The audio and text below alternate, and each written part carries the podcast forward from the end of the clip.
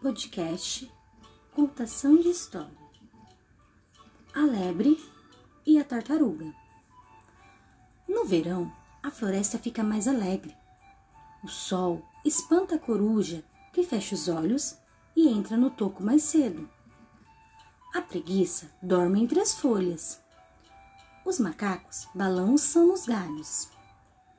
Enquanto o tatu cava buracos para procurar raízes. Muito silenciosa, a tartaruga escuta o macaco dizer: A lebre é o animal mais veloz da mata. Lá embaixo, o tatu responde: Mas a tartaruga é mais resistente. Ela anda muito mais.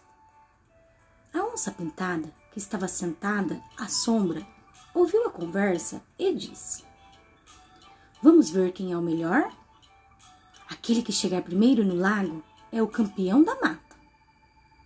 Será a lebre ou a tartaruga? Todos os bichos ficaram animados. A lebre saiu correndo. A tartaruga andava bem devagar. Arrastava o casco e parecia que não ia chegar. No caminho, a lebre ficou cansada. Já estava tão longe da tartaruga que se deitou à sombra de uma árvore e dormiu um sono profundo. E foi assim que a tartaruga, com seu passo miúdo e lento, passou à frente da lebre, chegou primeiro ao lago e foi beber água.